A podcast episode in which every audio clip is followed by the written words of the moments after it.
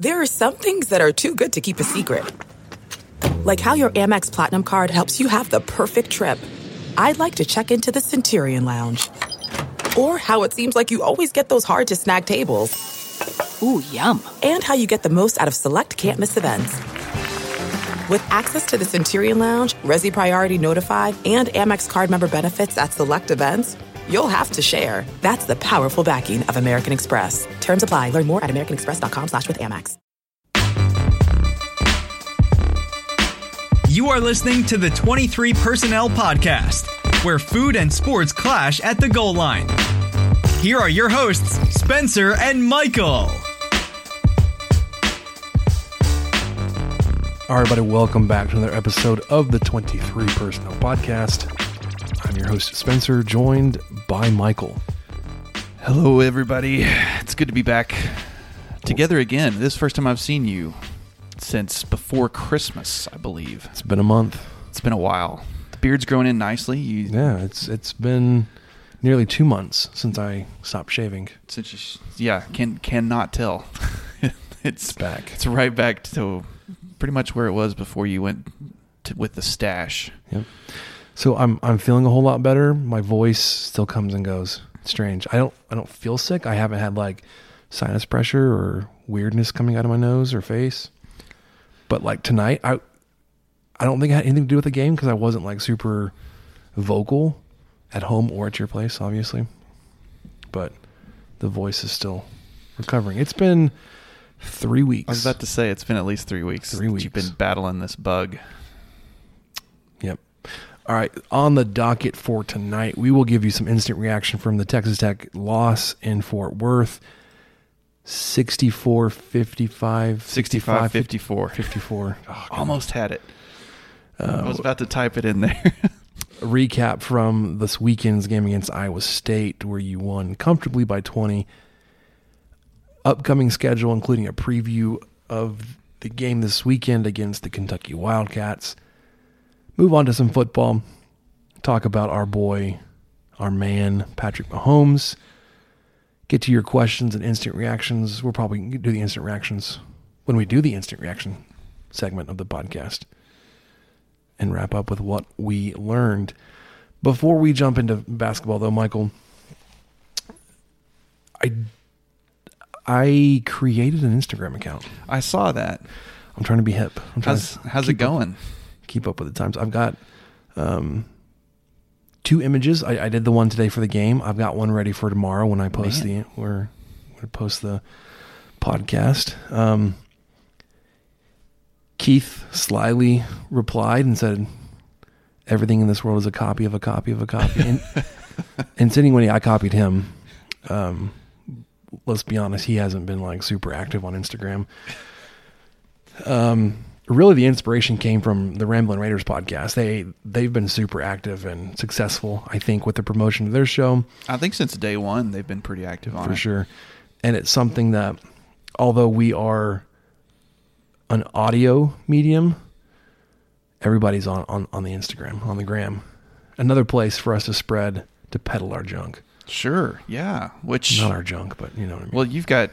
Do you have a little bit of news on that, by the way? On possible T-shirts coming up and stuff like that no, that you'd like to share? Nothing you'd like to share? Okay. I don't have anything to share. I know behind the scenes, Spencer's been working out some. He's he's been working out some deals and some designs, uh, us- using Brian's logo to kind of throw some possible shirts and stuff together, some some merch. And uh, I know that we've talked about that a little bit. Oh, you need to tell it where where can you find us on the gram? Right. Instagram. You open up that wonderful, wonderful app and then just search 23 personnel, 23 personnel, P E R S O N N E L podcast. Nice. You'll find the logo with the white background. Depending on when you search, there'll probably be three images on the account by then. Who knows? We need to have someone do caricatures of our faces, That would be fantastic. and that could just be that could be an alternate logo. All right, so I, I don't know if, if you hear my, my phone vibrating. It was my my brother texting in, said WTF happened." Dub, WTF? Well, TF. no, Never he heard wrote that. WTF. Oh, okay. I like Um, WTF. I yeah. think I'm going to use that. WTF. If Instagram's not your game, you can continue to find us on Twitter at 23 personnel. You can follow me, Spencer at punts suck, and Michael at Michael underscore LBK. Michael, Yes. let's talk about some basketball. Okay. Here comes Stevenson. Spins. Oh! Out! And then he's stuck back by the freshman sensation Smith. Pass over the top. McCormick in the crowd stripped by Owens. Moretti on the run. Bounce pass. Here's Culver.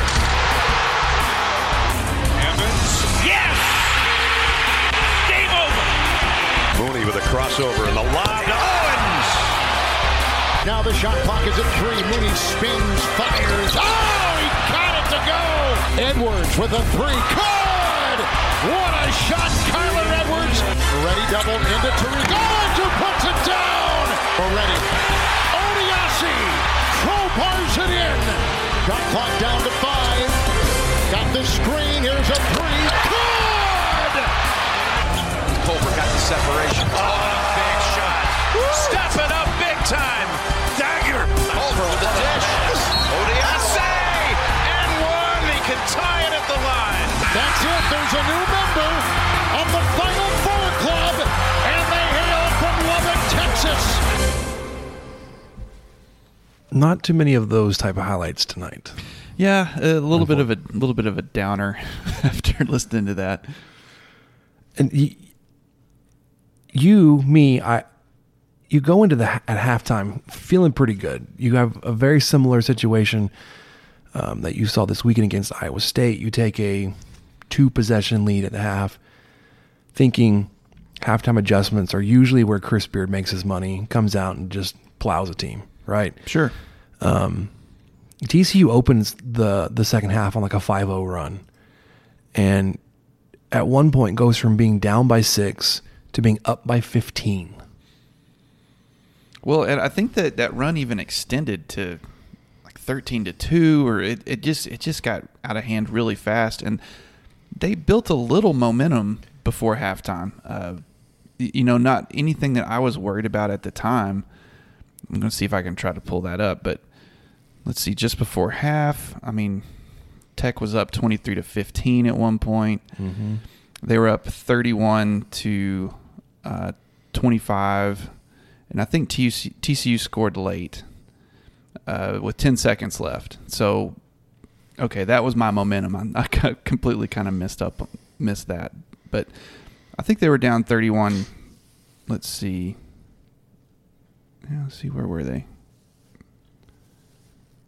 I don't know where that came from. Oh, they were, they were, Tech was leading 31 22, I think, at some point. Anyway, Uh, it wasn't enough for me to worry about because, like you, I'm used to the halftime adjustments, whatever happens in the locker room, and Adams probably figures out a few things too, and they kind of try to shut people down. Not at all what happened. The complete opposite of what we're used to seeing. You know, usually Tech comes out on fire in the second half, or Okay, it's time to commit. 2024 is the year for prioritizing yourself.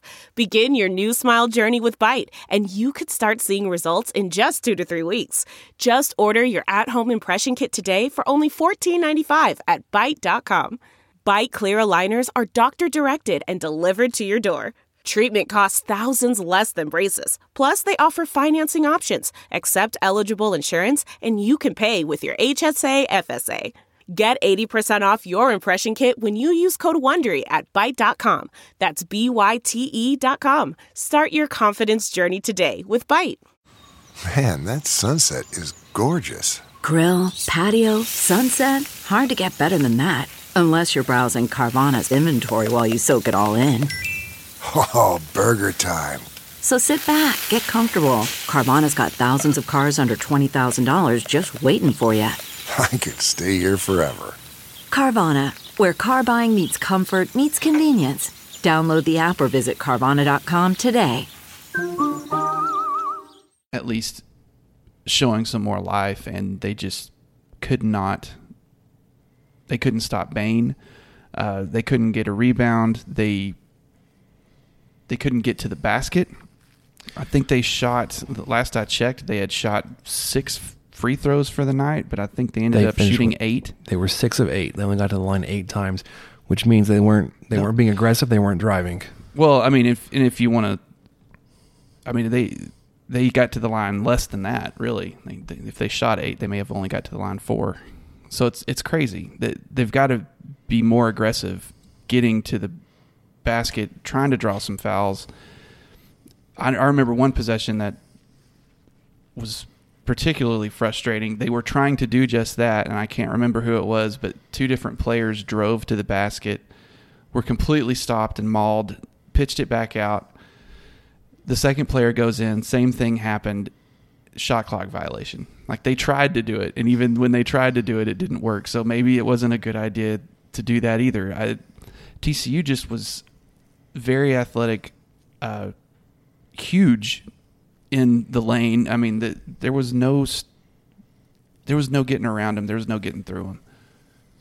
No. Um, and when you decided to, to fall back and try threes, you weren't very effective with that. You were four of 17 from three, so 23%. Um, you shot well from the floor otherwise. You, you, you know, 43%. But you weren't hitting your threes. And you were settling for, you know, a lot of non aggressive two points. Sure, and a Sorry, lot of I, I, I don't know why why that that phrase blank because if you only shoot eight free throws, means you went to the line four times, right? Yeah. Or you know, maybe. I mean, there's some one and ones mixed in there, maybe, or a, But- or an and one, but yeah, maybe four times. um, and and it's not that. I mean, yes, the refs were terrible. If you were listening to the the the radio broadcast, um, there were several times where where Geoff Haxton was like getting onto the refs with beard. It sounded like there was in, in the second half uh, happened while I was driving over. They were trying to inbounds the ball on a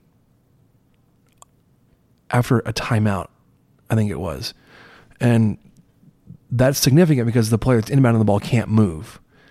Um, right. But he took several steps, and, and, and Geoff Haxton's like, that's a travel. It's a non. It's, an inbounds after a non-made basket. He can't move his feet. Oh, now you call it travel. You let him take five shots, and that was five steps, and that was too many. He's like, that was that was a travel five steps ago. there were lots of plays that. A lot of times the whistle was blown for travel that you didn't think was a travel, and there were times when that same travel could have been called but wasn't. Um, it was just really strange. I, I had a lot of grief with the, the referees, how the game was called. That's nothing new if you're familiar with me, but um, No, it's not.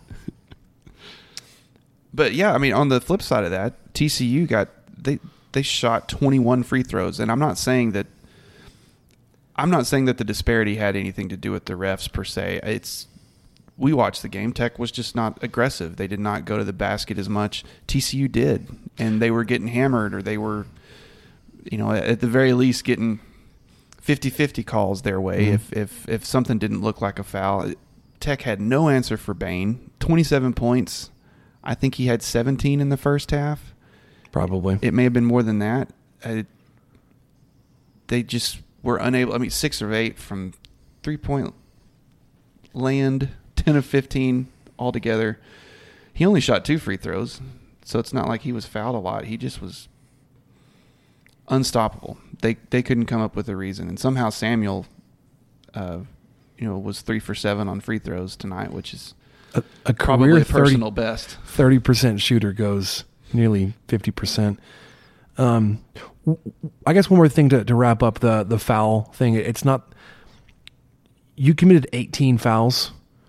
TCU committed thirteen. Right. So when when you were fouling TCU, they were taking shots because they were in the act of shooting when you fouled them. Sure. Um, I mean, you committed five more fouls and they shot 13 more free throws.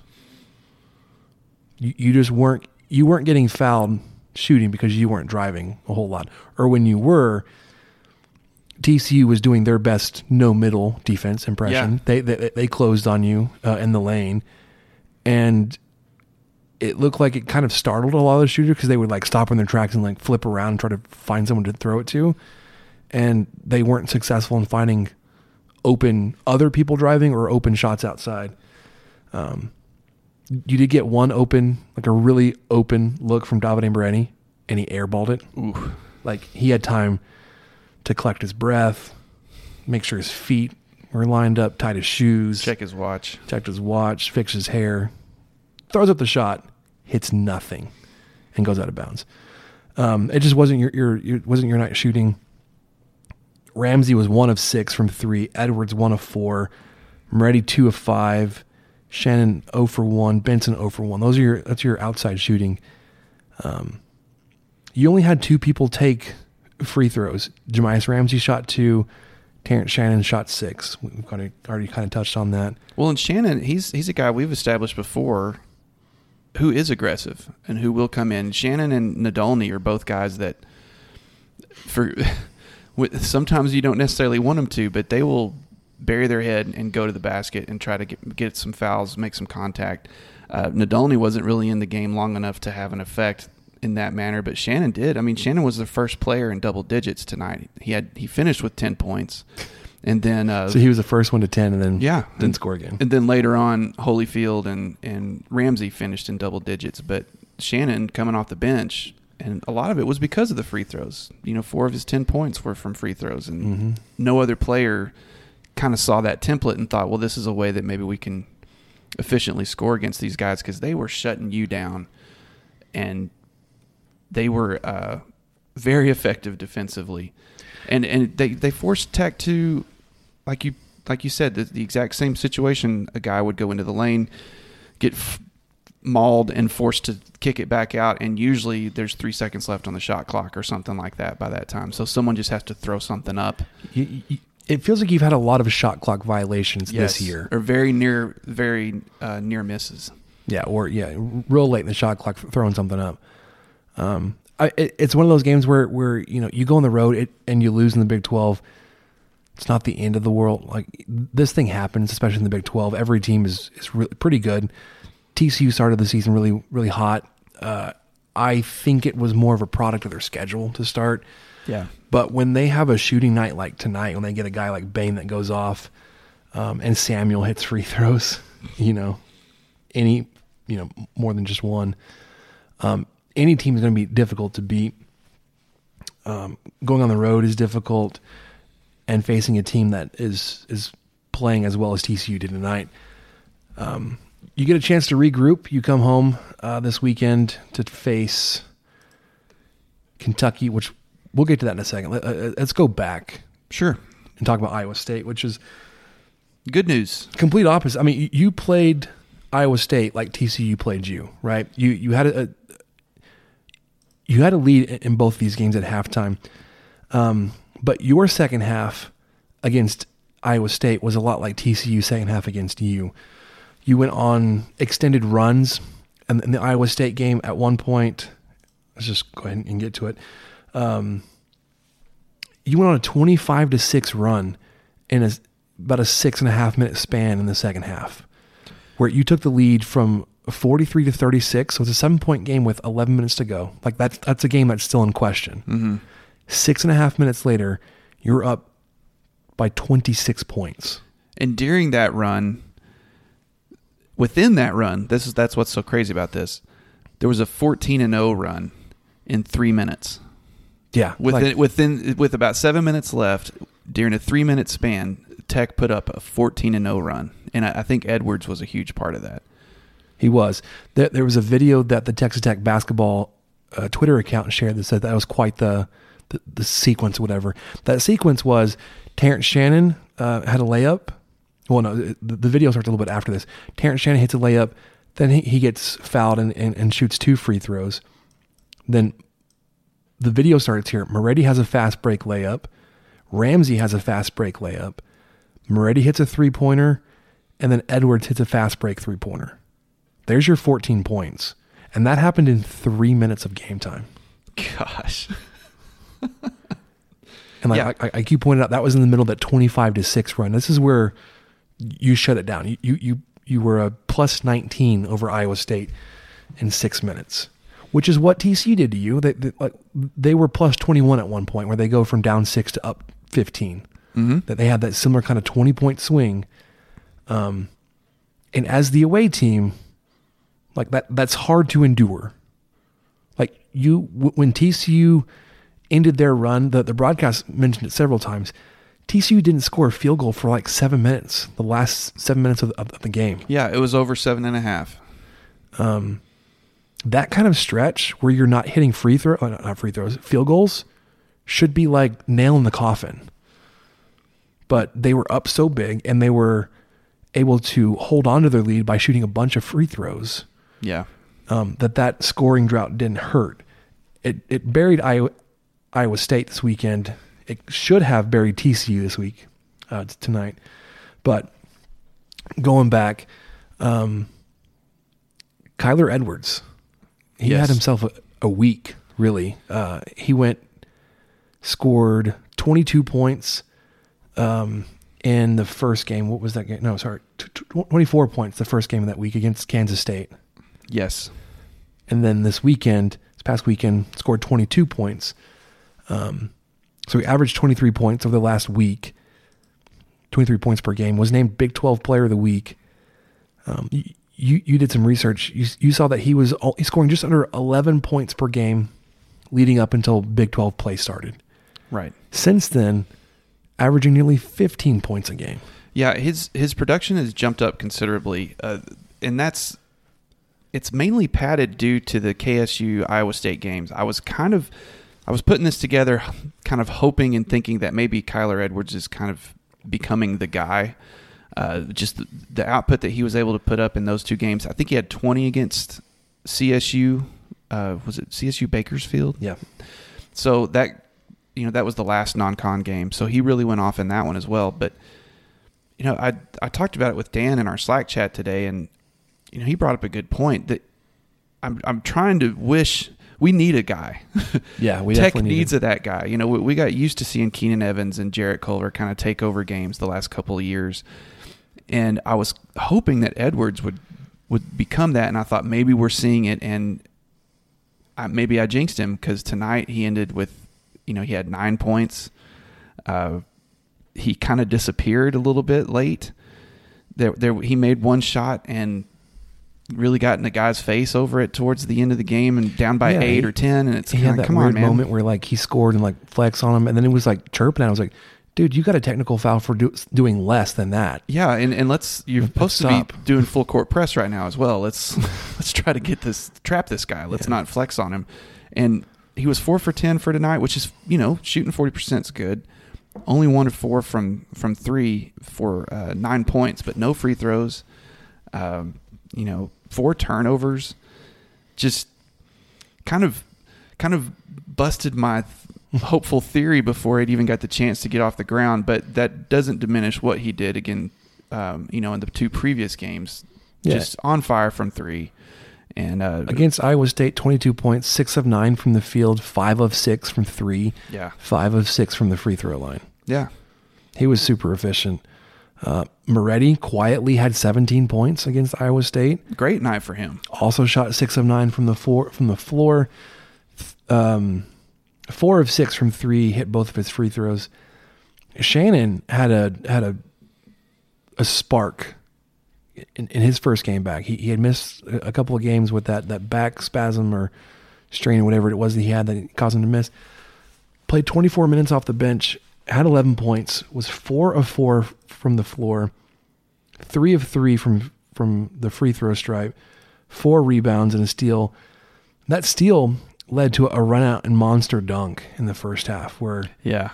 he didn't poster somebody because like the guy was trailing him a little bit, but like went up, had the arm cocked all the way back, and then threw it down. Um, when, when Shannon's healthy, like he provides a spark and some energy that you don't get from basically anyone else. You you'll get scoring from Kyler Edwards or from Moretti, um, which can kind of help, but Shannon does it in a very flashy way when when he's on. Yeah. You've got to be pay atten- paying attention if you're guarding him. for sure. Um, Texas Tech has a team shot greater than 54% from the field that night, uh, nearly 43% from three, and almost 90% from the free throw stripe. The, the thing that, that surprised me uh, when I was looking back is Shannon is shooting almost as well from the free throw stripe as Moretti is, but Moretti gets all the attention. I think because of, of how well he was last year, how well he was shooting last year. I think before tonight, Shannon was was getting up there, um, like 86, 87 percent from the line, um, and I think Moretti's averaging around ninety percent. So the two aren't that far off. Um, when Sh- Shannon gets the gets to the line, he's he's making a lot of his shots. Um, on Yeah. the flip side, Iowa State only shot 35% from the field, 13% from three, and only 81% from the free throw line. Um, Yeah, here at Tech, Shannon is an 85% free throw shooter. Which is really good. I Yes. Mean, I, I think you want guys to be in that 75 to 80%, like they hit three or four or four or five. Um, anything better than that, you're, you're, you're just really pleased with it. And that doesn't include tonight's four of six. So that, yeah, No. it, it'd drop it just a hair maybe. Wh- which is kind of sad. He like, he went four of six and Yeah, it's still pretty darn good. um, it drops his percentage. well, and even tonight, you know, you talk about a spark. He had, I don't know how many minutes he played tonight because the stuff, you know, the, the logs haven't refreshed enough. But I'm willing to bet he played about the same as he did against Iowa State. Maybe 10 minutes, maybe 11, kind of around that same range. Had 10 Well- points. He had 24 minutes against Iowa State. Oh, okay. The the eleven was something else, wasn't it? 11 points. Eleven points. Yeah, my bad. I I don't think he played. I'd be surprised if he played as as much tonight as he did against Iowa State, but I just don't know the answer to that. Yeah, the, the- there were a couple of times when, when he came off the floor, looked like he was he was limping a little bit. There was that um that block, that blocking call he got, he picked up in the f- first half, I believe. I, I can't remember because it's, it's kind of blurring. I've watched the game in two different locations tonight, so I was like, where, where was I when that happened? Um, where he, he kind of set up under somebody who was catching the ball and turning, uh, and then kind of ran into him. Since that play, he was kind of hobbled a little bit. Um, but yeah, he, he was really efficient, and that his first game back. You hope that whatever uh, tweak that he had tonight isn't serious. Um, in the Iowa State game, I, I don't really follow points per possession all that much, but Texas Tech averaged more than one. It was one point one four three points per possession, which is Super efficient. Yeah, I mean, that's more than a, a field goal on every other possession. Yeah. Whereas Iowa State was like 0.8 or something. They were hitting a, like a two every three possessions. Which is, I think last year that was kind of where Tech's defense was, uh, you know, about 0.8 points per possession, 0.83, something around there. So it was, they really played well defensively against Iowa State. And you kind of had to because in the first half, you, you had 13 turnovers. You, you finished the game with 16, so you, you greatly cleaned that up, and it helps when you go on, on long runs and you're able to to avoid those kind of mental mistakes. But um, Iowa State had 19 first half points off of your 13 turnovers. You you, you went on a like a scoring run early in the game. You, you got up. Um, and then you started turning the ball over a whole lot, and you let Iowa State come back into it and kind of hang around because you kept turning the ball over. And there were a lot of unforced mental errors that th- these turnovers were. It wasn't that um, Iowa State was stealing the ball from you or uh, anything. It, felt like a majority of those were unforced. You did that to yourself. You cleaned that up in the second half. You did a lot better tonight. I think you had 11 turnovers tonight. Yeah, I can I can check that for you. It was 15. It was 15. 15. But it, it didn't feel like it was as bad because I think they were pretty well spread out. Um, whereas in Iowa State, you picked up 13 in the first half. Yeah. Yeah, it, it like you said, it didn't feel like every other possession or something there was a turnover. For sure. All right. This weekend, you're hosting the Kentucky Wildcats. Big game. Biggest non conference game that the broadcast said tonight. Biggest non conference game since Bob Knight brought in Indiana in 99. I guess I guess so. Yeah. Well, I mean, at least Because most of your non conference games are, are, are cupcakes, and except for these SEC Big 12 challenges. Well, are you talking? Well, I mean Louisville and Duke, But last were- two years. But those were not at home. Okay, okay, I see. So home, Home non- game. non-conference games. yeah, I would Um, I would agree with that. That's got to be and it puts there. Texas Tech's 54 game non-conference home win streak on the line. directly on the line. Um, obviously, when you're when you're hosting a top 20 team in Kentucky, that this this this matchup is something to be excited about, and look forward to. If that streak breaks, I mean, it's not again not the end of the world because you're you're playing quality competition. Uh, had that streak been broken against like um, CSU Bakersfield, you'd be a little more upset about it. Um, so going into this game, uh, I want, want you all to be on the lookout for a post on staking the plains that should be going up later this week, probably Friday. Our man Dan is interviewing Nick from the Kentucky Sports Radio Network, and that should be going up Friday, uh, previewing the game. Obviously, we'll have all of our our normal uh, game day preview stuff up, up up on the site, but Dan's going to have a special piece where he interviews Nick. Definitely looking forward to that. Kentucky, though, uh, let's let's get into a little bit of their team stats. Sure. They score 75 points per game. Uh, they're really good from the floor, getting to the basket. They shoot 46% from the floor, but only 32% from three. They don't shoot a lot of threes, and they don't make a lot of threes. Um, they average 39 rebounds a game, which means that they, they get inside and they have size and they will force you out. Uh, 15 assists, five steals, 13 turnovers. Take care of the ball too. They do. Um, so they're just really good in a lot of in a lot of ways, except shooting threes. Apparently, they're Except kind shooting of threes. below average on that.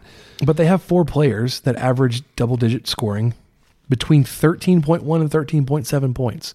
Oh gosh, So they have four guys that'll score about the same amount of points, so you can't focus on one of them. yeah. Any of Um, them can go off for twenty. Yeah. in Guard- any night. They are guard Tyrese Maxey, guard Immanuel Quickley, forward Nick Richards, and guard Ashton Hagans. Um, some players I, I, I think you, you, guys should be looking out for. Obviously, the guard Maxey, uh, very nearly 14 points per game, 44% from the from the floor, 80% from the line. Um, he's just efficient whenever he has the ball. And he's he's going to score. The forward Nick Richards, um, 13.4 points per game, nearly eight rebounds, uh, shoots more than 68% from the from the field.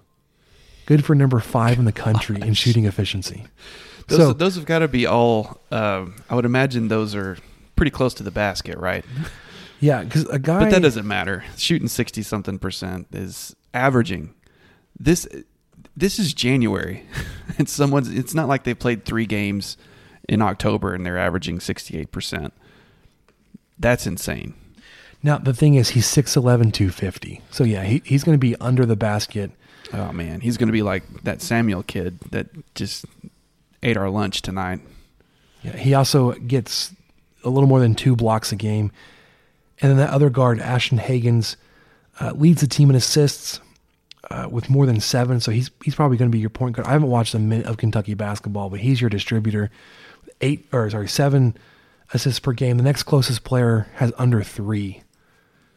So it looks like the offense starts with Hagans. He finds the open guys, usually dumping it down low to to Richards. It looks like who shoots nearly seventy percent.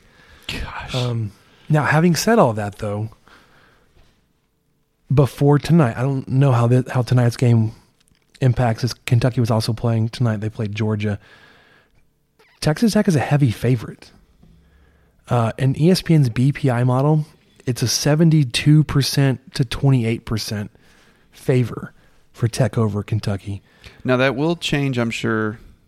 Uh, UK did win; they beat Georgia eighty-nine to seventy-nine tonight. I bet that. Do you think that But would Georgia's change? not very good. right? But do you think that would change any after?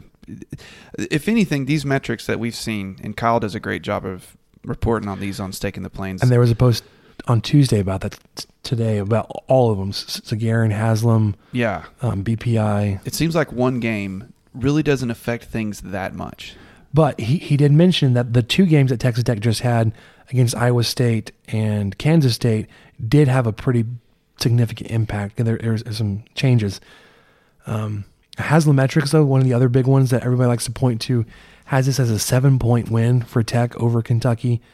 The, home court advantage for Tech is going to be, be play a big role in this. Chris Beard mentioned that after the win against Iowa State, how how big the crowd was in that game.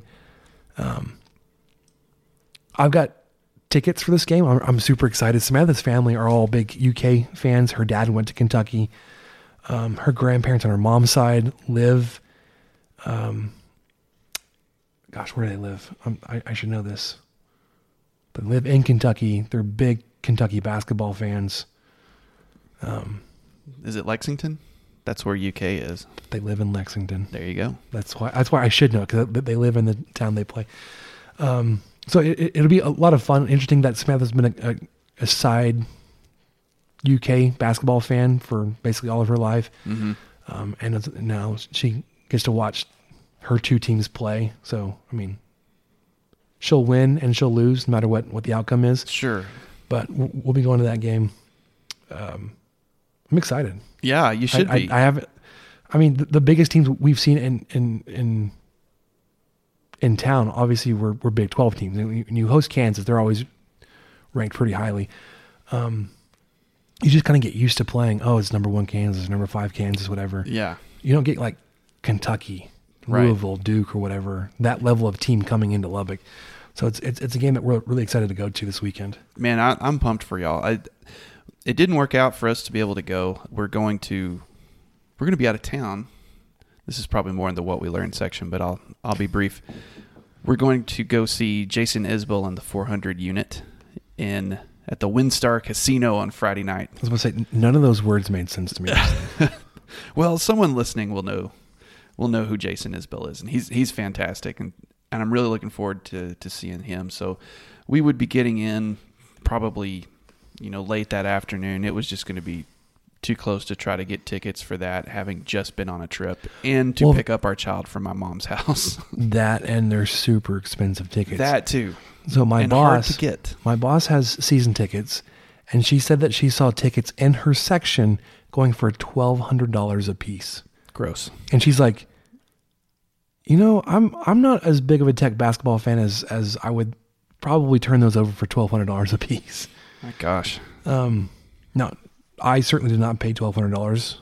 Um, i am getting our tickets through my my work. I didn't pay for these tickets. You paid eleven hundred. Yeah. Well, I mean, I'm just kidding. We we have season tickets which we purchased through our sponsorship of Tech Athletics, and we were also gifted a set of tickets for a big ad advertising purchase we did at the end of the year with one of the local media companies. But we spent a lot more money than the value of these tickets to get them. Sure, that, sure. They just it, that money went to something else. We just got kickback or. Pat on the back. hey, thanks. Thanks um, for being a sponsor. Yep. And then the next game, next Big 12 game will be after we record next week. We play Wednesday night, hosting West Virginia, Wednesday night, 7 o'clock. Your third and final game on ESPN Plus, Big 12 Now. Next Wednesday, you can go ahead and cancel your ESPN Plus subscription unless you're enjoying it. Access to other games. Um, that game I will actually be going to. My wife and I will be going to that West Virginia game. I looking forward to that one. I, I keep saying this. i I may finally break down and use my, my, my media pass for one of these games. You need to do it at some point. Just figure out, um, talk to somebody, talk to and someone I, in the know. I remembered D, get in someone's DMs and figure out which door to go in and what elevator to take and all I, that good stuff. I remember because I saw somebody from a, a media company, media outlet, post a video from this past weekend's game from the up in the the upper deck in the corner, and I remembered that they have had a media desk up there, like in, in a corner section on the first row of the upper deck. It's like, oh yeah, I, I do remember seeing another table up there, excuse me, because there's not a lot of space for media down behind the um, the table, or whatever you want to call it, that runs the length of the the court between the two teams' benches. Oh yeah, those are probably all assigned like like benches, we, like we saw in. We had to brainstorm. Oh, this is bad. They're probably all assigned seats like we saw in, in the the football press box. Sure, yeah. And they probably have overflow open the other sections. Like that's probably where I would end up sitting was like, that wouldn't be a bad spot. Um, and I don't, I, I- me using my media pass is not to get like the best seat for free, whatever. Like it would be to get into the game, watch it, be able to cover it, all that kind of stuff.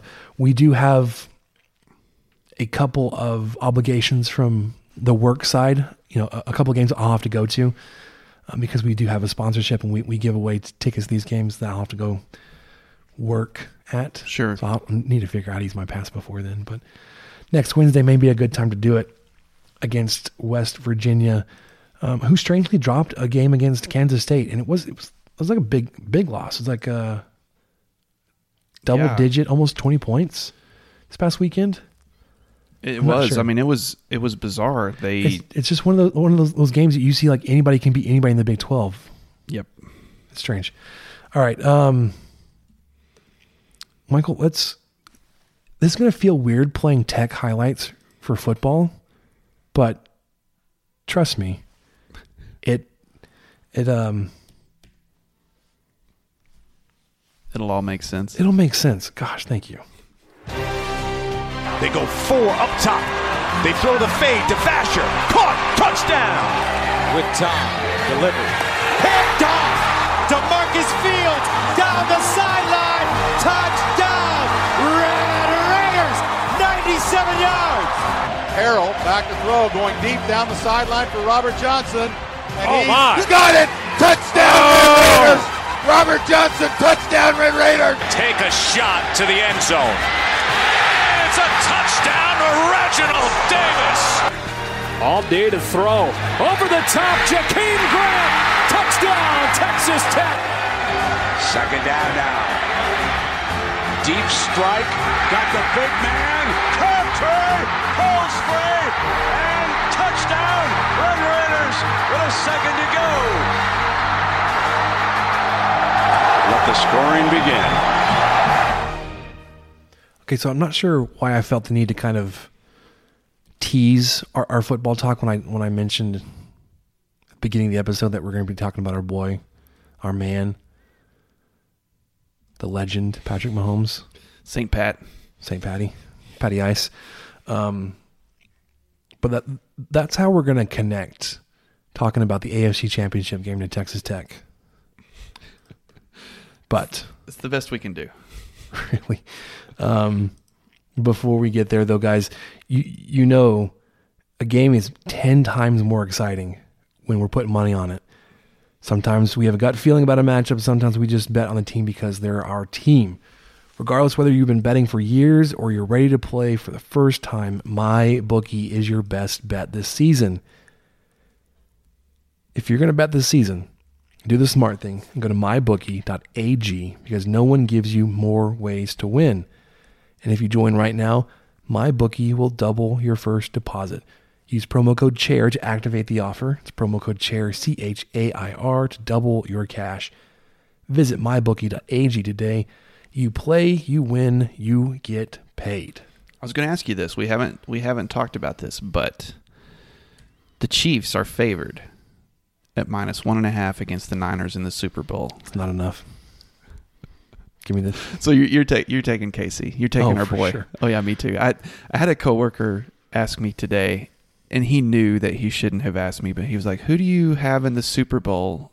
And he knows that I'm a huge Tech fan, and You kind of look at me like, uh. he's a huge Cowboys fan. He's you know he's kind of he keeps up with Tech a little bit, but not really. And I I was obviously he already knew the answer, but he asked me anyway. I was like, yeah, yeah, I'm going to take Mahomes. I, I think I mean the Chiefs.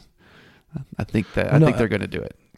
I think you had it right the first time. You saw in in the last two games the uh, the, the oh my gosh the divisional round. If I can speak tonight, Michael, that'd be really great. It's okay. Divisional round against the Texans, championship game against the Titans. Mahomes was was obviously the machine that had the Chiefs in those games. Um, starting from the twenty four point comeback uh, to this past weekend, I think it was ten points that they were down. Yeah, they were down ten nothing early. And me being a jokester and just playing around, I was like, "Hey Titans, you remember that last time the Chiefs started scoring, they went on a fifty-one to seven run to finish the game. Well, guess what? They just scored their first touchdown. This was after um, you know, Kansas City had pulled to 10 to 7 or whatever it was. Um, and then I, I believe Kansas City went on to, to finish the game like 35 to 7 Uh, yeah. Basically, well, let's or see. 35 14. It was at one point Tennessee was up 17 to 7.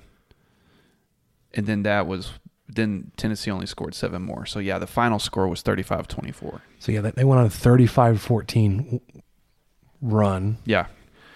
Um, Mahomes though. So here's one of the things I there was that run that he had in Oh my at the in the second quarter that put them up for good. Um, and Tucker uh, from Talk 1340 he said unpopular opinion that run wasn't all that great. And, and I, I kind of agree with him. And let me let me explain that. I think the situation and the scenario amplified the significance of that run, right? Th- This was the Chiefs in an AFC championship game taking the lead right before halftime in a game where they'd get the ball back at the start of the second half, too. Um, on a 27 yard run from the quarterback. Well, yeah, and I wouldn't say it was just that, but it was they were going to score on that drive no matter what. I think that's kind of what deflates it just slightly in some people's opinions. Yeah, and and my thought was, had we seen that same kind of play in week two, we would have been mildly amused. We were like, "Hey man, that that was a good run. Uh, That's a great play." You know, we're, we're probably called homers because you know we're, we're Mahomes fans, but they were professionals, whether it was broadcasters or other players. Saying that play will be on the Mount Rushmore of Mahomes highlights for his career. Yeah, well, uh, which is like Rich Eisen even went so far to say it was something like one of the best plays ever in the NFL's history. And here's the thing I, I don't agree with that. I, now, the significance, though, to get the Chiefs to have that play, have them take the lead for good in a game where the Chiefs will win the AFC Championship game and go back to the Super Bowl for the first time in 50 something years. EJ Holub was on that team. Like, you can't discredit that. And it has a little bit more to do with, with just that one play. I mean, it, it- this wasn't a play where he did this at the, you know, the same time in like the fourth quarter. Right. whatever. There was 11 seconds left in the half. If this, if Casey would have been down three, and he would have done this with 11 seconds left in the fourth quarter, then okay, Yeah, sure. that's a different conversation. I'm trying to take my Mahomes blinders off as much as I can because I'm with you. I, I was super impressed by it. It was Well, he it made- was fantastic. It was a great play. He made so many people miss. He wasn't particularly extremely fast. He was just he's never smart. been, but like he's one of those things like he's elusive enough, fast enough that it, I think it catches people off guard. Well, like friend of the show Rob Bro tweeted, "quote How fast is Pat Mahomes? As fast as he needs to be." Yeah, because And that's it. There was a similar run that, that he had against Baylor several years ago. Obviously, he's still playing for Tech, where it was like a 20 yard touchdown run, and he ran between a bunch of Baylor defenders, but he didn't look like he was moving that fast. He's just deceptive. Well, he's such super a threat. athletic. He's such a threat with his arm. If if he's behind that line of scrimmage, these guys have no idea what he's about to do. He may be you- running backwards and still Right. be able to complete a 45 yard pass. or you saw it two weekends ago against Kansas or not against Texans, the Texans, Houston, where he was running to the line of scrimmage and barely got the pass off before he crossed over the line of scrimmage, Mm-hmm. where they like reviewed it and said, "Oh, his big toenail was behind the line of scrimmage or whatever." Um, He's kind of got that sixth sense that Aaron Rodgers has. just he just He knows, knows his. exactly where that line of scrimmage is. And he, he just like he has this the spatial reason to know where everybody is on the field, where he can make those no look throws on the run. Um, but yeah, so he made two guys miss in the backfield, tightrope up the sideline, and then like had a spin inside the five. He he he took absorbed a hit, from two guys. fell forward, stretched the ball out, and scored. Um, I mean, it's a great play, Hi- highlight play for sure. Super important, impactful. I just think that like play of the century or biggest play of his career, um, probably a little overblown because of the significance of the of the situation, of the scenario, of the circumstance, more so than the play itself. Um, that no look pass, like probably more impressive to me, happened in the middle of the season Yeah. And doesn't get talked about it as much. Now he he kind of referenced it in like in one of his commercials or whatever. Um, anyways, Mahomes AFC Championship game. The other thing a lot of people were talking I about, I think it's the McGavock Nissan commercial. Th- so, think it was. so those of you who aren't in the Lubbock area, you may not, you may not know that he references that before the no look pass, before the this, before that. M- McGavin Nissan tr- treated me like, like like an MVP or whatever. Yeah, yeah, I think that's what it was. Um, the other group of hot takes that we saw on Twitter Ah, were that why wasn't Mahomes like this in college? Why, why couldn't why couldn't Texas Tech win more games? Why was Cliff Kingsbury such a bad bad coach that he had Mahomes and the best he could do was seven and five? Yeah. W- with a loaded team that like, included DeAndre Washington and Eric Ward. Like, well, um, did did you see the defense he was working with in college? oh my god, oh my Like, god. historically bad. Yes, I, I, I did some, I did some digging up because Oh, please share. there um I'll try not to because it's so many numbers, and so if if you guys want to check these out, I'm sure Spencer will have it in the post on stakeintheplains.com. But I went through seven defensive categories for the years of 2015 and 2016. Texas Tech only got in the top 100 twice. The rest of the time, they were 112th or worse in these seven categories. And I looked at total defense, first downs allowed, red zone defense, third down defense, passing yards allowed, rushing yards allowed, and scoring defense. And it's abysmal. It's completely terrible. And these were the two years that Mahomes started, obviously. The, The- the, the one that gets me, I, I'm going to jump ahead. Really Sure, quickly. go for it. The one that gets me is the disparity between scoring offense and scoring defense in 2016. So this was Mahomes last year. this is what I this is like I, I wanted you guys if y'all are listening and you have people who for some reason are hate or Mahomes haters because they're sick of all his accolades and they try to well he wasn't even really that good in college how did Or you yeah, or that they said he This- didn't do anything in college. this is the stat to go to okay go for it So a Mahomes-led offense in his final year at Texas Tech, second in the country, and scoring 45.1 points per game. second only to Baylor Yeah. Baylor had more that I think that was the last Briles year Texas Tech scoring defense, 43.6 points per game. Good for 124th in the country. Second best scoring offense, 124th scoring defense. This is why he won five games as a sophomore yeah and, or and junior, whatever it was. His classification was that year. I mean, all of these are abysmal. I welcome y'all to go look at them and just have a have a puke bucket handy because it's terrible. Because it, I tried to try to come up with a, a good analogy for it, but the best I could do was, you, you know, th- this defense in 15 and 16 was like uh, having Usain Bolt sign up, you know, line up for the 100 meter dash, but then he has to pull a speedboat. He's a tow a boat. Yeah, and, and and people still expect him to get a sub ten hundred. But the uh, the only other one I wanted to point out was this felt crazy. It was while it was happening in 2016. It felt like every third down, we had a coin flip of a chance that Pat was going to convert it. Didn't matter if it was third and three, third and eleven, third and seventeen, whatever it was. Which he's done for Casey.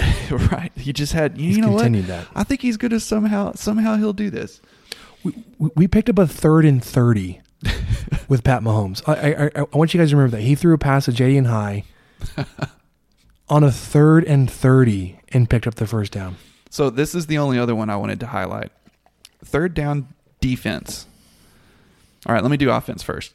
Third down offense in 2016 because of St. Pat, almost solely because of him being flushed be. out of the pocket, having to find somebody open.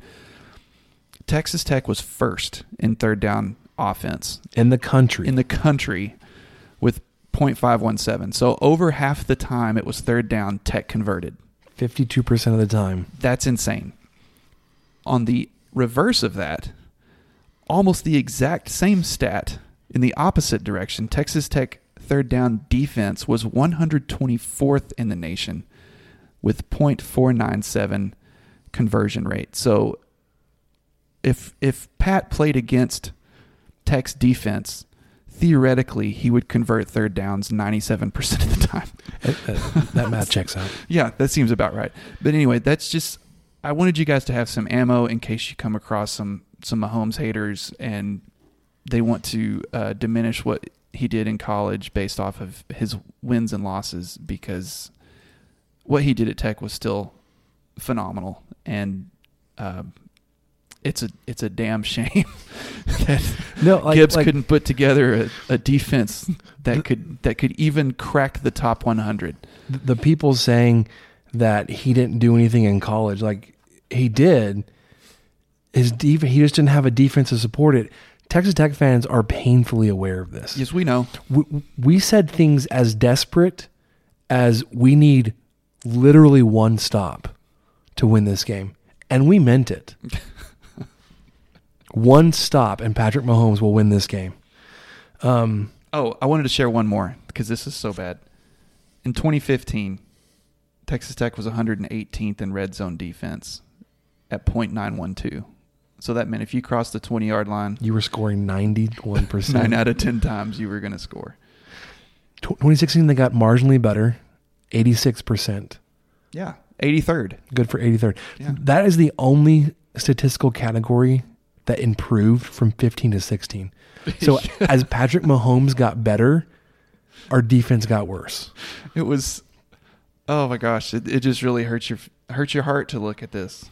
so your total defense got worse 2015 to 2016 you gave up more first downs in 2016 uh, your red zone defense got better but to, to me you gave up well i mean you gave up more points per game in 2016 so teams were just scoring from outside the red zone Sure, bigger Um, plays. third down defense got worse.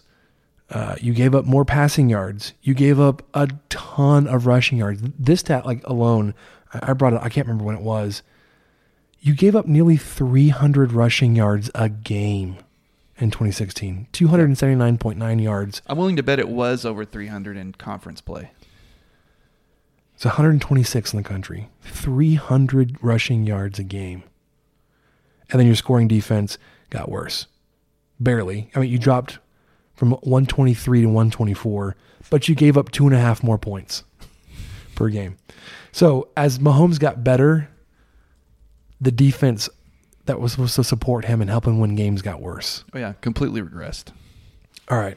So all this came about when I was here. One, because we, we heard all, about all that that talk, um, but we I also over was listening to the radio Monday morning show, uh, and Chuck Hines and, and uh, Jamie Lent got really had a lengthy conversation. It spanned several segments about the Texas Tech Ring of Honor, and they were talking about criteria that they would want to see that they would be interested in hearing from the selection committee what they're looking at.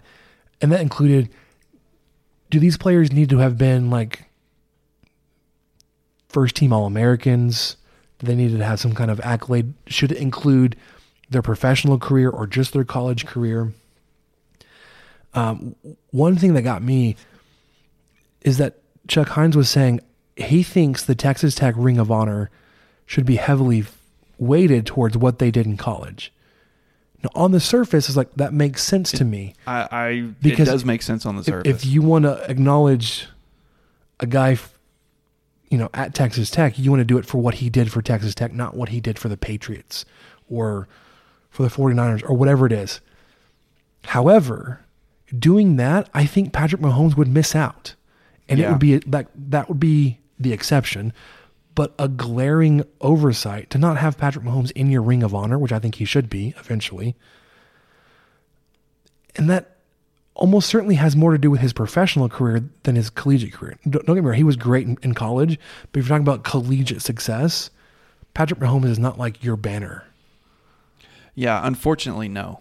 And, and that's kind of goes against what we just said. We're, we're kind of trying to prove that, no, he was still great in college, but He was great. His, def- his defense was was worse than, than he was good. Right. And the fact that he was great just got completely overshadowed by the one the win loss column. You know, he didn't win any I mean, I'd have to go double check, but I don't think he won any major awards. I don't even know if he was on very many watch lists. Johnny Unitas stuff. I, I don't think he was anywhere I so around any of that stuff. And if they would have been able to put together more wins, obviously he would have. But unfortunately, I I think I'm kind of with Hines, with Hines on that. I mean, it it seems almost, and, and it's tough because I'm preaching to myself here. It's it's you kind of have to be careful because you don't want to piggyback on his success just because he went to school here and, and played here as a starter for two years. You have to be kind of careful with it. You don't want to just oh well man he's he's he's uh you know what Texas Tech is known for. Yeah, I mean it, it is great that he came here and that he played here and I love him like my own child. but it's it's not that it, you've got to be careful with pinning everything on that. And and I, I kind of think the focus might be a little different if, if Tech can make a damn bowl game or win one um, or be competitive in conference play, be competitive at home. The focus may not be quite as zoomed in and and just zeroed in on Mahomes, but also it, it's hard not to because he's been that phenomenal on such a big stage. So I think it could come down to the fact that the collegiate performance really should mean a lot. And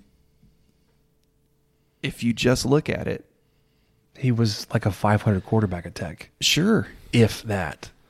I mean, he won five games in his, his last year If- against Stephen F. Austin, Yeah. Louisiana Tech, Kansas, TCU, and Baylor.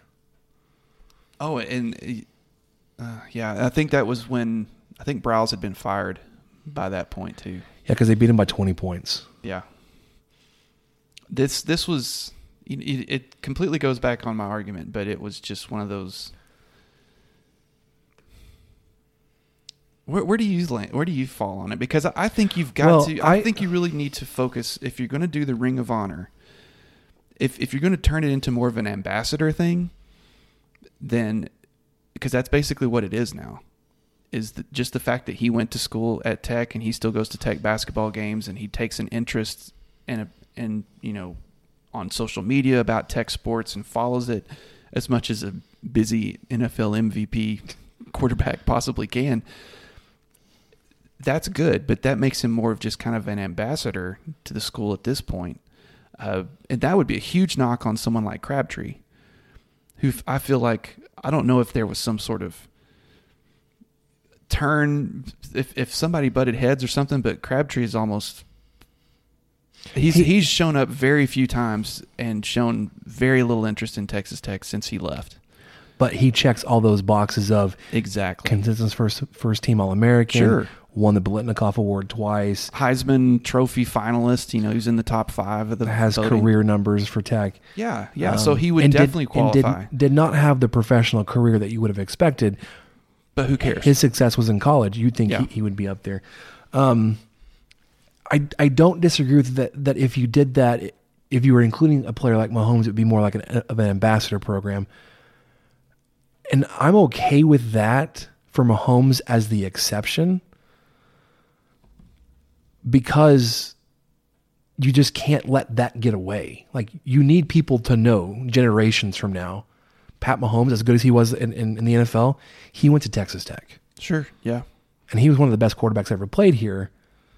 He just didn't have the team success around him that would warrant a lot of the postseason awards and recognition besides getting drafted in the first round, um, number 10 overall, and then leading a team that hadn't been to the Super Bowl in 50 years to the Super Bowl in his second season, Right, right. or his second season as a starter. After losing the AFC Championship in his first season. Yeah, to the eventual champion. Yeah. Um, and to Hall of Famer, goat, whatever people want to say, Tom, Tom- Brady. yeah.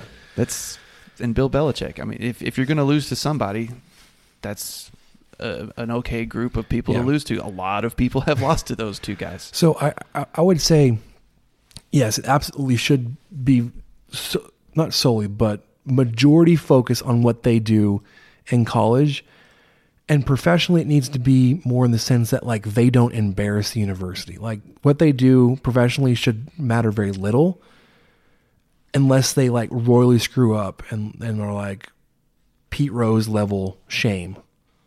Sure, And, sure. and I'm, I'm, cro- I'm crossing sports there, but I think the exception almost has to be Mahomes. That he did well in college, but his success after college and, and what he's been doing for the university kind of makes up for the other boxes that aren't checked while he was a player at Tech. Right, that were kind of out of his hand. I mean, he he threw for 4600 yards his first year as a starter, 5052 yards his second year. Uh, And, and the last player to do that would have been Harrell. Harrell, I think Harrell was last one to throw over 5000. He he he threw nearly 50 touchdowns that year. He threw 41. 41. 41 in 2016 and 36 in 2015. I, I mean, he's he's had he had a great career. His completion percentage was 63.5% year 1, 65.7 year 2. Which includes him chunking a lot of balls downfield that he Yeah. probably shouldn't have thrown. Yeah. But Oh, I- well, it, like you probably wouldn't have said here make this throw. Right, but um, it's it just you just kind of have to be careful because as as remarkable as a player he was, it just he was he didn't have the accolades, and I don't know But I think what the the, what the criteria has to be or should be. I think you can defend that though because of the generational talent that Mahomes is. Yeah. Nobody else that you would let in that had a similar collegiate performance to Mahomes like uh, they'd have to also be doing what he's doing professionally on and off the field. I think I mean the closest So- you can the closest comparison you can make with that would be maybe uh I was going to say Welker, but Welker had some pretty good accolades as a player. Mhm. Possibly Amendola, but Amendola didn't flash as much as Welker did. But um, And Welker that's really made- as close as you can get is kind of their pro career eclipsing what they did here at, at, at Tech, but still recognizing that what they did at Tech was significant enough to know that they needed they you know they need to be put in the ring of honor. Yeah. So, What do y'all think? after all that, Michael, who do you think is next in the Texas Tech Ring of Honor? Well, I may have just said him. I mean, I think Welker's probably got to be up there. Uh, I would say him or Crabtree would be next. Because in terms of my fandom with Zach Thomas being one one of the last ones, more most recent ones, Yes, that you've kind of caught up to like the current generation of players that you're you you know and aware of. Uh, You've you you got Dave Parks, EJ Holub, Donny Anderson, Gabe Rivera. Gabe Rivera, and then you've got all the way up to Zach Thomas, who played in the '80s and '90s. Sorry, in the '90s, not the '80s. No. um, and then at least for, for me, it's pretty easy to point back from Zach Thomas to now. is like, well, you've got a couple of quarterbacks, maybe you've got a handful of, of wide receivers, and then Patrick Mahomes, Some offensive linemen. maybe. Yeah. Um, I think Welker probably for me gets the nod as, as the first one because he played a little earlier, um, set records, and then obviously had a, a good professional career. But I think the other thing that won't be included in his stats or whatever, but basically legitimized the five eight receiver. Yeah. That he said, you know, you can be successful that in college and professionally, um, where you've got guys like Danny Amendola, Eric Morris, Jakeem Grant. Jakeem Grant has like otherworldly speed, but kind of, you know, the other guys that, that may be smaller and not as fast as Jakeem Grant said there's a place for that in college and in the NFL. I think a lot of that credit goes to how successful Welker was to kind of help people give those players the attention that they may have deserved. Yeah, I, I think Welker's got to be on there, and then I mean, I, I think if he hadn't been a head coach here for six years, we would be saying Kliff Kingsbury right now too. But that seems kind of maybe self-serving, or maybe we just don't want to go there yet. Uh, you know, if, if Kingsbury makes it to the ring, it may be in 20 years or something like that. I don't it- know. It's going to take a while to get the taste out of our mouths from what he did as a head coach here. sure, sure, and And he, he may never make it because of what he was as a head coach. Yeah, or people, or he may kind of redeem himself, and who knows if the Cardinals have a, if if, if he ends up being a successful NFL coach, Tech may really want to claim him again. Uh, But he wouldn't be like what about Anthony Lynn? Speaking of someone who's been successful, who Well- who played well at Tech and was was a good player at Tech, but who's kind of transitioned to possibly overshadowing what he did at Tech with his professional career and his uh, philanthropy and things he's done. At, I, I watched that really great short documentary about him building a a school in Africa for kids. I mean, admittedly he falls outside of my my, my Texas Tech fandom. I, I didn't never watched him. I'm not familiar with him as a player for Tech. Um, I really only heard about him when he became the head coach of the Chargers a, a couple of years ago. I was like, oh, he by the way, he played for Texas Tech. yeah, Um, Lynn so could be he could be up there. I'd have to look at guys that have been Texas Tech fans a lot longer than I have and say, does Lynn belong in that conversation? Um, because besides Welker, I think the next guy I would look towards would be Crabtree. Oh, Crabtree. Sorry, I, I was going to try to. I, I, I tried to read your mind. I you were so close. You were Okay. so close.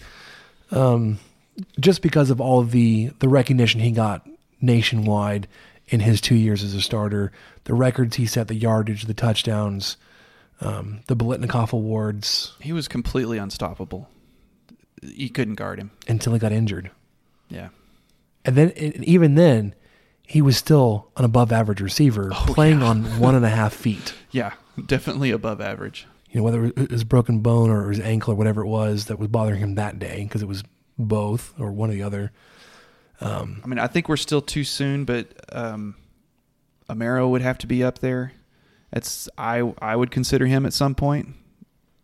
He was probably the best tight end or one of the best tight ends Texas Tech's ever had. But you could also say like that pool is m- much smaller. well, sure, There just haven't been a lot. but he was a dominant receiver too. It was him and Grant. That was pretty much it. Torres here and there, who also played tight end, depending on which game. Mark, well, Marquez was also pretty good. Eric Ward was pretty good. Oh yeah, Ward. What am I thinking? Yeah, Ward was fantastic. Darrin Moore was was a really good receiver for Seth Doege, who doesn't get the attention credit he gets because I think everybody points to Tommy Tuberville and is like, "Oh my gosh, we sucked." Mm, No, we, we, we weren't as bad as we everybody thought No, we were. we, we you Well- may have felt like it at the time, but we, we definitely got worse. Let's put it that way. yep. Um, so yeah, if, if you guys want to weigh in and tell us who you think should be next to be honored, be placed in the Texas Tech Ring of Honor, I did hear, um, you know, um, in that conversation from from Chuck Hines and Jamie Lind, um, that there there are conversations about inducting a, a player into that ring here pretty soon, um, but didn't really go into details about who they thought that might be, besides the guys that we, we've already talked about. Um. So yeah, if you want to let us know who you think would be up there next, uh, send it in to us on on Twitter at twenty three personnel. Uh, Michael, let's go go ahead and get into our questions. Maybe, you know. Now, are these really the questions that I was called here to answer? Who's in the box? Oh, what's in the box? I'm Ron Burgundy. Damn it! Who typed a question mark on the teleprompter? You want answers? I think I'm entitled. You want answers? I want the truth. You can't handle the truth. So first question in, this is more back to the basketball instant reaction. Are we even going to make the NIT? Oh, hey, let's let's let's settle that one down a little bit. Uh, I, I think so. Uh, Tech's only three and three in the Big Twelve right now. A lot of games left to play. A lot of games left to play. You are a third of the way through the, your conference schedule. Yeah. You played six. You've got twelve more to go. January stretches under Beard have been a little bit bumpy here and there, and I mean, this, we're Tech's about to hit a really bumpy stretch with UK and KU But- coming up. UK does not go like you're. the game against UK can only help you. If you lose this game, it's not going to hurt you. Yeah, I guess so. It won't hurt you as much as winning will help you. Yeah. Yeah, that's true. All right.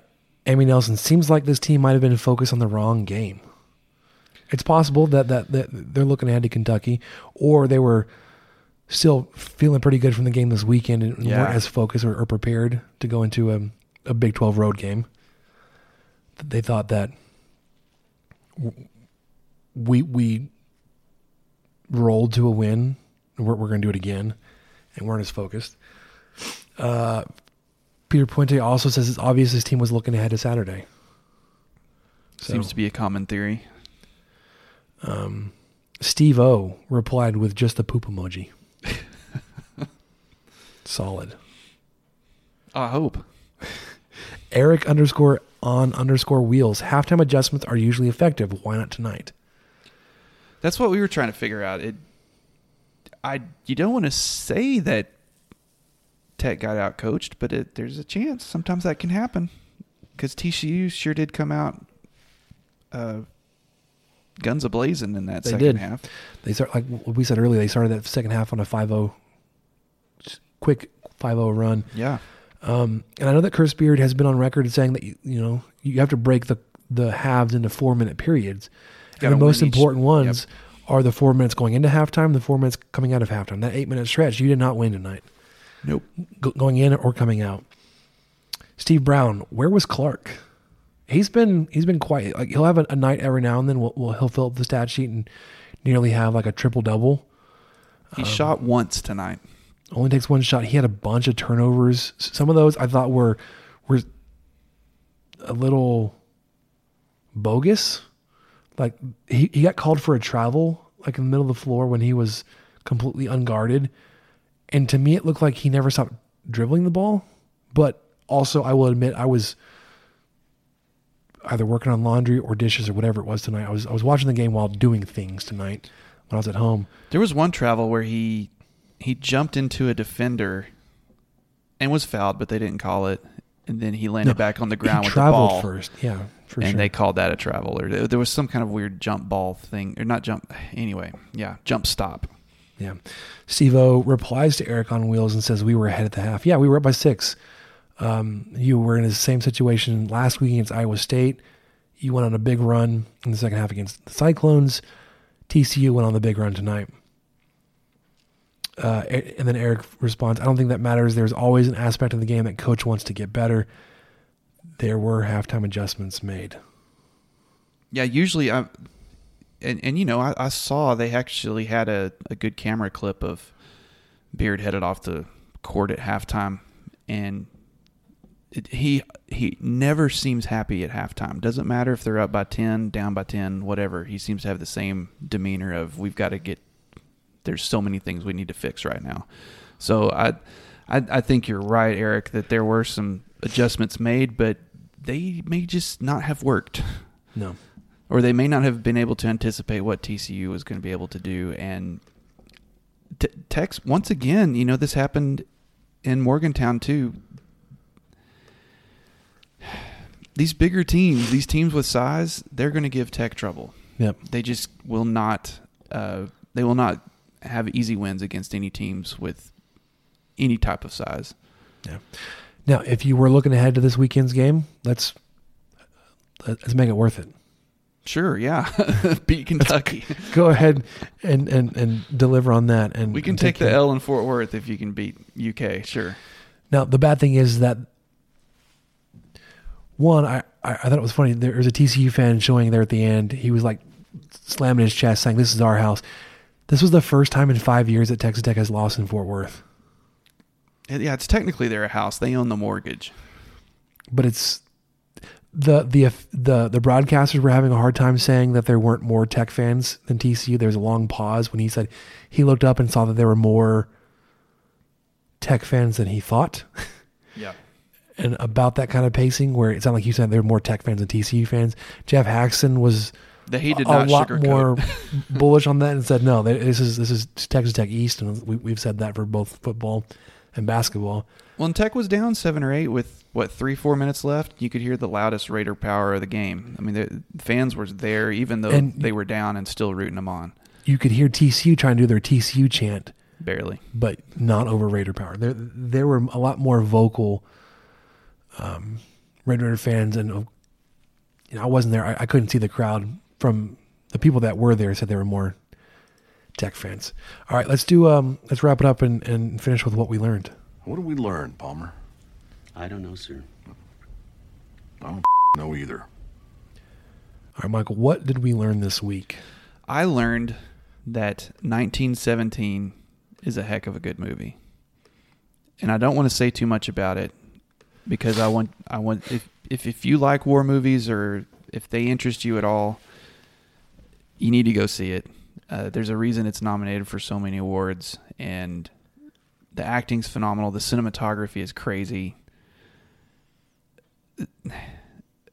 I just I don't know. It, it's it's a wild ride. You you do not get hardly a second to take a breath because the, these two guys are on a mission. You're with them the entire time.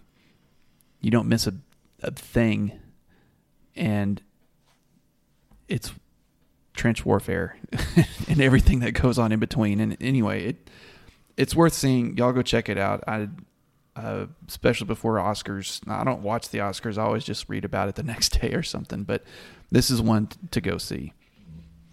Yeah. So the only thing I would add, um, it won't be the notes, but it's just gonna be a quick thing.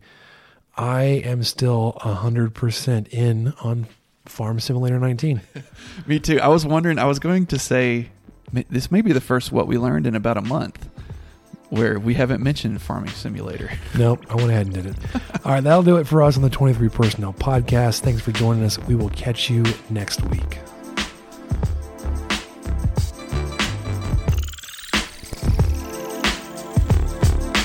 Thank you for listening to the 23 Personnel Podcast and sharing our fandom for the Texas Tech Red Raiders. You can connect with us on Twitter at 23 Personnel, Spencer at Puntsuck, and Michael at Michael underscore LBK. And find even more great content over on stakingtheplains.com. Help us out by rating the show and leaving a review on iTunes and subscribe on whatever channel you listen to podcasts. Remember to tell your friends about the show. The guys will be back next week with another episode. And until then, guns up and let the tortillas fly.